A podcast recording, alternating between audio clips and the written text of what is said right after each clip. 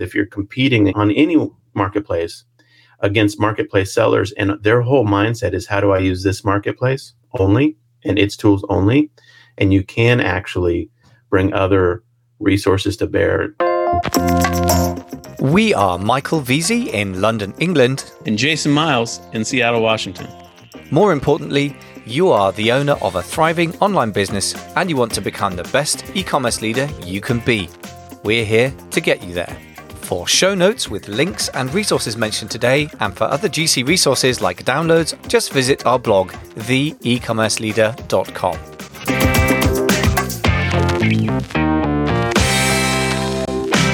Today's sponsor is Eva, the best AI repricer for Amazon profits. Private label sellers are you wasting your cash. Eva reprices your products for you, and the result is up to 50% more profits. Eva serves hundreds of seven figure sellers in the USA and is now out for British and European sellers as well. For a 15 day free trial, go to amazingfba.com forward slash Eva. That's amazingfba.com forward slash EVA. Many e commerce operators have the dream of being multi channel sellers, and there is a powerful logic in that, whether it's business defensibility, new potential revenue, new types of income streams. There's a lot in its favor. However, there are some classic errors that Jason and I have seen when entrepreneurs launch in a new e commerce sales channel. And today we're going to talk about five classic errors and what to do to instead. So, Jason, I know you've got a huge amount of experience now with coaching and consulting with people over years of changing or adding, should we say, e commerce sales channels. What are your insights on this one to start with? I love the topic. We changed our company name to Winning Online to, to Omni Rocket because omni-channel selling is really the f- frontier of e-commerce in many ways for all of us most of the clients that we work with their thinking uh, process goes something like this hey i'm doing well on amazon I better do well on another channel too, because I don't want to be shut off on Amazon. And uh, that's like a very common mental mind mindset that we hear people express. And so Shopify is one of the channels, but there are certainly many others that are just coming into prominence and people find their way into selling effectively on them. You've got just in the Amazon ecosystem, all the other countries, which really are like launching a new channel. If you want to launch in Amazon Japan or on and on. And, but then you've got Etsy and eBay, which is where we started. We started on eBay and we still sell on Etsy. It's our secondary channel. Of course, Shopify to a certain extent is a channel, if you wanted to call it the direct to consumer via your website channel. ClickFunnels is really a unique tool that's almost a, a, you could consider it a sales channel if you wanted to for how it works. You've got secondary seller apps and marketplaces like Real, Poshmark, Facebook Marketplace, Craigslist, OfferUp. Of course, you've got Walmart in the mix. You've got local selling, like local retail. You've got pop-up shops that you can do. You've got farmers markets that you can do. You get warehouse sales you can do, affiliate channels. You can do B2B wholesaling, which is really a channel in itself. And on, for goodness sakes, it, there's no shortage of sales channels in e-commerce now. It's really quite amazing, isn't it? There's certainly no shortage of options, and I guess when people have a lot of options, there are two options you have as a, an information provider, podcast, a coach, which is to a throw out a video a week on YouTube. I'm going by what I see out there that makes the latest channel sound incredibly sexy, and you get fear of missing out. So TikTok seems mm-hmm. to have been all the rage for fear of missing out for e-commerce sellers this year, or I think you can do what you know friend Chris Green is often mentioned on our Hot Take show, which is more responsible, which is to help people navigate between the different options. I don't think we need any more options in our lives. We need is the ability to choose between them, in my opinion. And so hopefully today's show is part of that. And yeah. I think uh, the more options you have, the more mental work you've got to do to make some choices. So let's kick off with some errors first. I like to turn the knife. Maybe that's my marketing sort of pedigree. I was brought up to bring up seven mistakes you're making with X, Y, and Z. So not so much fear of missing out. It's just straight up fear. So let's, let's start with fear and then let's work towards some positive solutions. So the first thing thing is an error of not understanding the different dynamics and cultures of different sales channels. And to your point, even different Amazon marketplaces can feel like a different thing, even though the back end and the mechanics are the same and it looks the same. But if you're trying to sell on, I've worked with the odd person who's only sold on Amazon Italy or something, and if they start to try and sell on Amazon.com in the USA, the level of competition and the level of demand are so much greater on both sides of that equation that it's a completely different experience. The budget needed, the mentality needed, the skill set needed is very different, even though it's just within the Amazon marketplace. So that's the first thing that I see out there.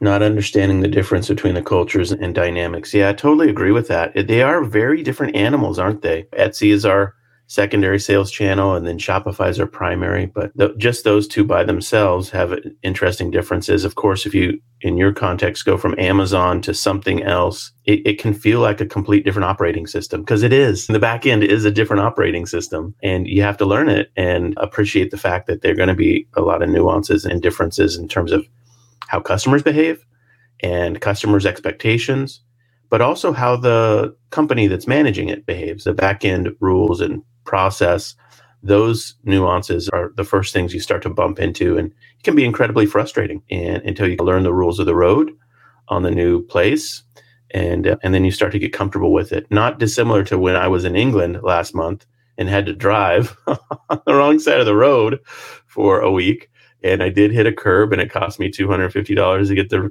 the rim replaced or repaired. But I learned after the first day, I got better at it and it's similar, I think, in terms of learning new marketplaces. Yeah, that's a good analogy actually, because I recently drove in France, but I drove in Germany when I was like about 19. So I just passed my test and I did a gap year, which makes me sound mm. like a bratty middle uh, middle class kid, I guess, because that's what I am. But I so I got used to it in an early stage. But there was something very disorientating about something as physical as mm-hmm. left versus right changes, and there is something it feels almost like that, doesn't it? When you change culture in a marketplace, it's surprisingly visceral experience of confusion. And oh my goodness, I'm used to pulling lever A, and I didn't even realize I was used to living pulling lever A because I've done it a hundred times and I've forgotten that I got used to that until it isn't there anymore. Yeah. So if you're an Amazon based or, or, marketplace seller and you've got your Shopify store sitting in the corner of the internet, you're used to pulling the lever of Amazon ads, which mm-hmm. don't just get you awareness, but get you sales. And suddenly if you're trying to do Google ads, well, you're not going to automatically just make sales on a site nobody's ever heard of and has mediocre branding, maybe. And then you're in a different world, right? Disorientating. So I think you're right. Yeah, I think for this one, I would just say the error in in it, if there is an error, is just not appreciating the fact that it's going to be painful learning curve. And anytime you go into a new situation and you say to yourself, "This is going to be a painful learning curve. I'm going to have to muddle through for a while," it does something to your mind where it just gives you a peace about, okay, I'm just in the pain zone. I'm just in the painful learning uh, bits of this.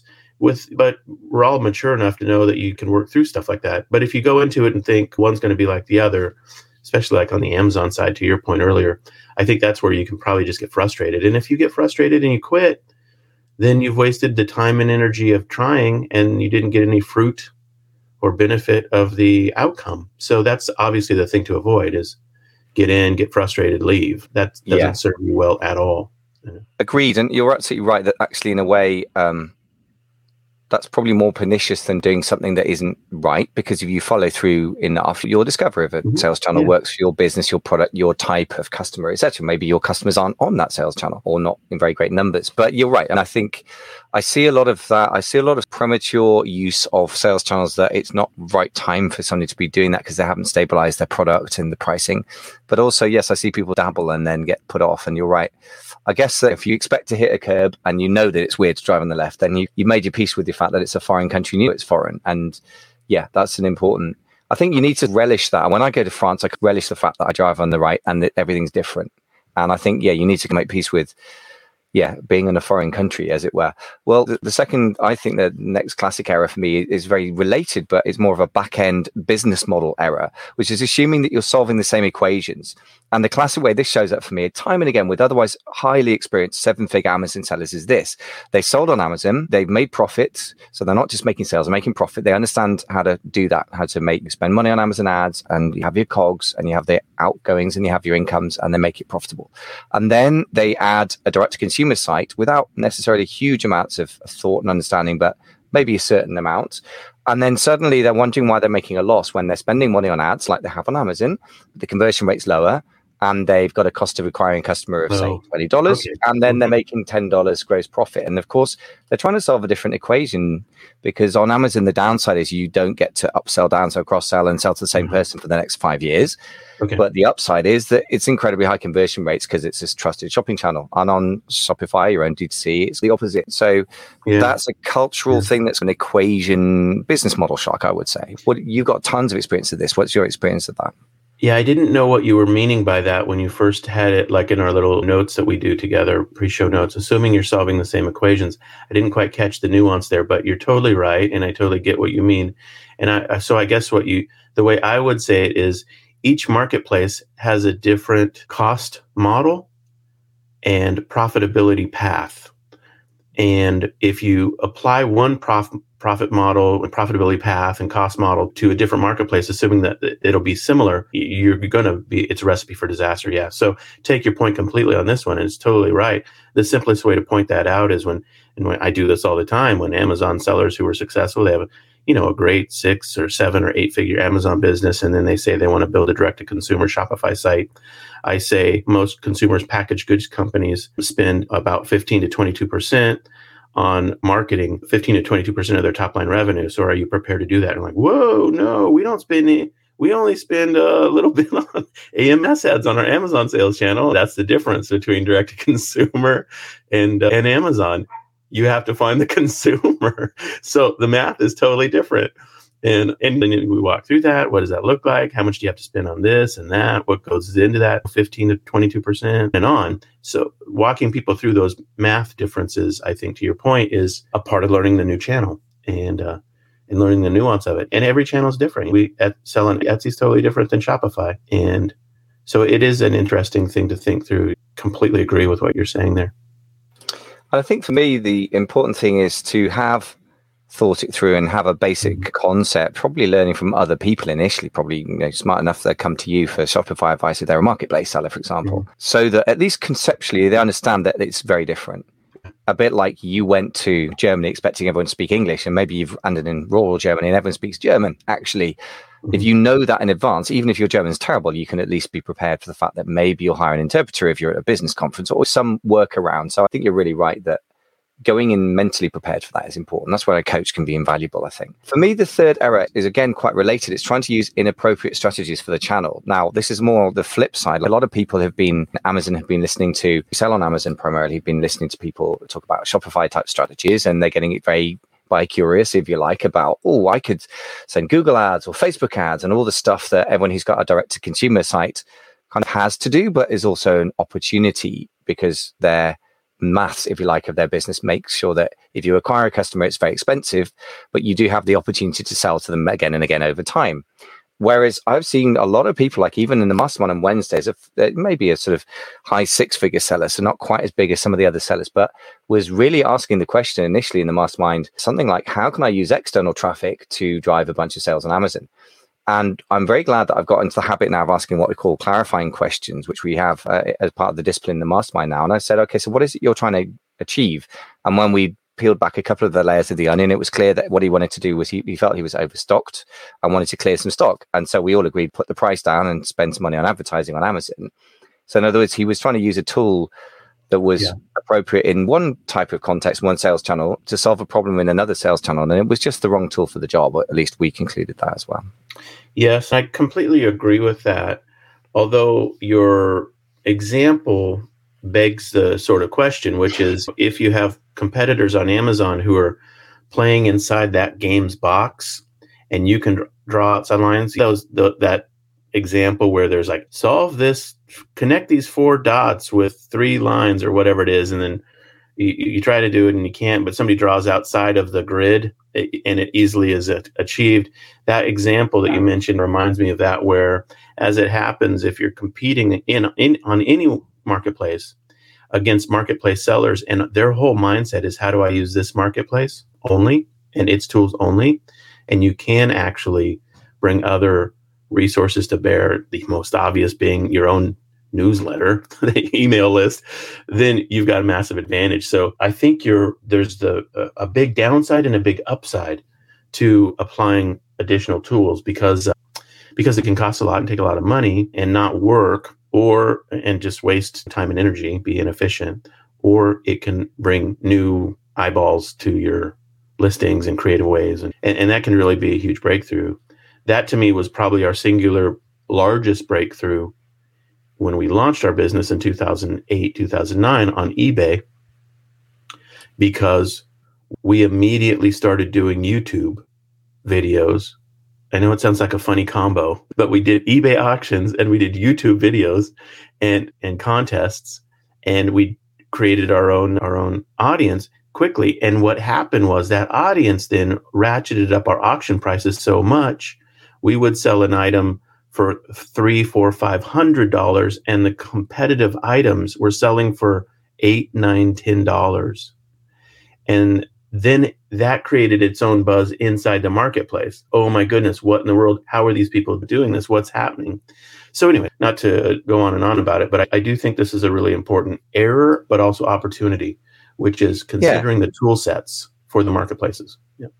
So let's. This is a great nuance. It's not a subtle nuance, like five hundred dollars versus eight dollars, a huge measurable yeah. difference. But I would say what maybe what I could I should refine what I was saying to not even as general as using paid external methods that aren't appropriate to your business model is wrong. That could still work depending on the mm-hmm. equation. If you're selling something for $100 and the conversion rate's 30%, you probably got quite a lot of wiggle room to drive a lot of external paid traffic. But to your point, you were talking about building community, which is a different skill set and a different mindset as well. He would, he, in a sense, this is interesting. So in a way, I think he was approaching an Amazon sort of marketplace type problem with a mechanistic Amazon seller type mindset, which I can relate to. Whereas what you did is had a more holistic mindset of creating a community, and that's probably more effective and sustainable. And then the other thing is, um, another thing is that you were selling haute couture dolls clothes, which is super niche. So presumably the mm-hmm. people who like it are really passionate, whereas that doesn't happen to apply to my client's yeah. product. Maybe yeah, why he's got too much stock. Yeah, generics problem. But the other thing is the difference between organic and paid, obviously, without trying to be too obvious, captain obvious about it, that you developed a strategy that relied on organic traffic, which means that obviously the cost structure is very different again. Yeah, totally. But all that goes into this third idea, which is you've got to marry the tools and strategies to the marketplace appropriately in the most optimal way for your outcome, a successful outcome. And that's the gist of it. Yeah. Okay, great. Yeah. So I know you've got a couple of areas that you've seen around this area. What would yeah. you say is error number four, or error, as you say in the states? Error.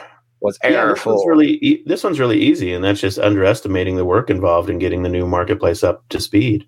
And you, we all do this. We hear about something and we get sold on it. Maybe we watch a webinar or see some kind of amazing sales video or something like that. People sell us on the idea of, you know, Poshmark being the next huge opportunity or whatever it is. And, uh, and so we get into it because we're drawn to the, uh, the opportunity. And then we quickly run into some barriers and then we d- just don't, we just don't fully understand the cold start problems that can exist as Amazon employees call it on Amazon platform to, to get your velocity going of your product sales and to actually make a meaningful number start to occur so that you can then justify in your mind why you're operating on the platform. And there's a real concern with launching a new platform, and that's that you can get into it and you get on the platform and do make some sales, but it's not enough to interest you or to really get your creative energies and investment of time and money and effort into it. And then you abandon it ish, but you're still there ish and then you have a zombie channel where you're like, we sell on that, but yeah, we, we do $300 a month and no one cares about it. And that's no way to do a channel. And so I think underestimating the work involved is, uh, you know, is a significant mistake. And you, you need to treat these like they're launching a, a almost like launching a, a, new brand or a new company almost. You have to come at it loaded for bear, as they say in the hunting world. And it, you know that way you really say i'm going to come after this and i am going to just grind obsessively one thing. This is my big thing for the year is getting walmart up to $5000 in sales a month or like whatever your goal would be. And i think that's an important thing to bring to the party. Hey folks thanks so much for listening to the e-commerce leader. We hopefully have touched on a nerve here i think the reason this topic came up between us is because we've seen this a lot with our clients. Launching an e-commerce sales channel is a great opportunity, but it does come fraught with a few dangers, most of which is strategic or principle or mentality based. Actually, the one thing I'd like to say is um, just pre-echo what Jason said at the end of the whole of this sort of section, this interview, was this that there is a great argument for multi-channel. You should really be looking into omni-channel strategy because to Jason's metaphor, to steal this from the end of the next show, it's a three legged stool. If you've got one solid sales channel, let's say it's Amazon, you're one account closure away from no sales in your entire business. Whereas if you've got two, then say Walmart, you've got two things to lean into and you've got to back up a secondary channel if the primary channel goes down. If you've got three, say you add a direct to consumer or Shopify or WooCommerce site, then suddenly you're much more stable and it's the kind of business you want to run. And I would say also it's a kind of business increasingly that will be more sellable. There's been a big wave in recent couple of years of very sellable Amazon businesses, but that wave has come to a bit of a crashing close for the moment because the aggregators have stopped buying to the most part anyway. And so having a more stable, sellable business, I think, is going to become ever more important, especially if we're going into slightly tough or even really tough economic times. The people out there with serious capital will not stop buying businesses. At least they might for a time, but they'll start again. And the safer and more secure a business is, the more that's going to chime in with perhaps a different mentality of more cautious investor mentality out there. And indeed, if you are going to stay the owner of your business for a long term, then you also want a really stable business for yourself. So, either which way, don't let what either of us said today put you off starting a new sales channel for your business. On the contrary, we both would strongly encourage it, but just make sure that you avoid falling into the traps. And the best way to avoid that is to work with somebody who's seen all this stuff before. Um, I'm going to talk in the next episode about a little story with a client of mine who's sold in other channels successfully and is just about to launch on Amazon. I must have done, I don't know how many, probably well over 100 Amazon different businesses over time that have launched, never mind 100 product launches that I've been involved with in other way, one way or another. My own business partners, my clients, coaching clients, whatever it may be. And Jason would have similar stories to tell about Shopify store ownership, which is to say that people who've started on Shopify and moved to Amazon or the other way around. So there is help out there. If you want to reach out to myself or Jason, if you feel that we have the appropriate business knowledge, you're very welcome to. But whoever you use, amazing FBA for me, by the way, Michael and Omni Rocket, just Google it, O M for mother, N for November, I. Omni Rocket is Jason and Kyle's business. But whoever you use, I would so strongly advise you to mentally play out the game, avoid the traps before you even start falling into them. And that's the smart money. So much less frustrating and so much quicker success. And in conclusion, go multi channel, just don't fall into the obvious errors. Get some advice before you go launching. And you should be well set to grow a lovely, stable business that's attractive and going to be around for years to come. Thanks for listening. Look forward to seeing and speaking to you soon. That was the e-commerce leader podcast with Michael Veazey in London, England, and Jason Miles in Seattle, Washington. If you liked this content, don't forget to subscribe to the show on your podcast app. For free resources, including PDFs and videos on topics like traffic, products, and sales channels, just go to www.theecommerceleader.com. No hyphens, just as it sounds. Thanks so much for listening.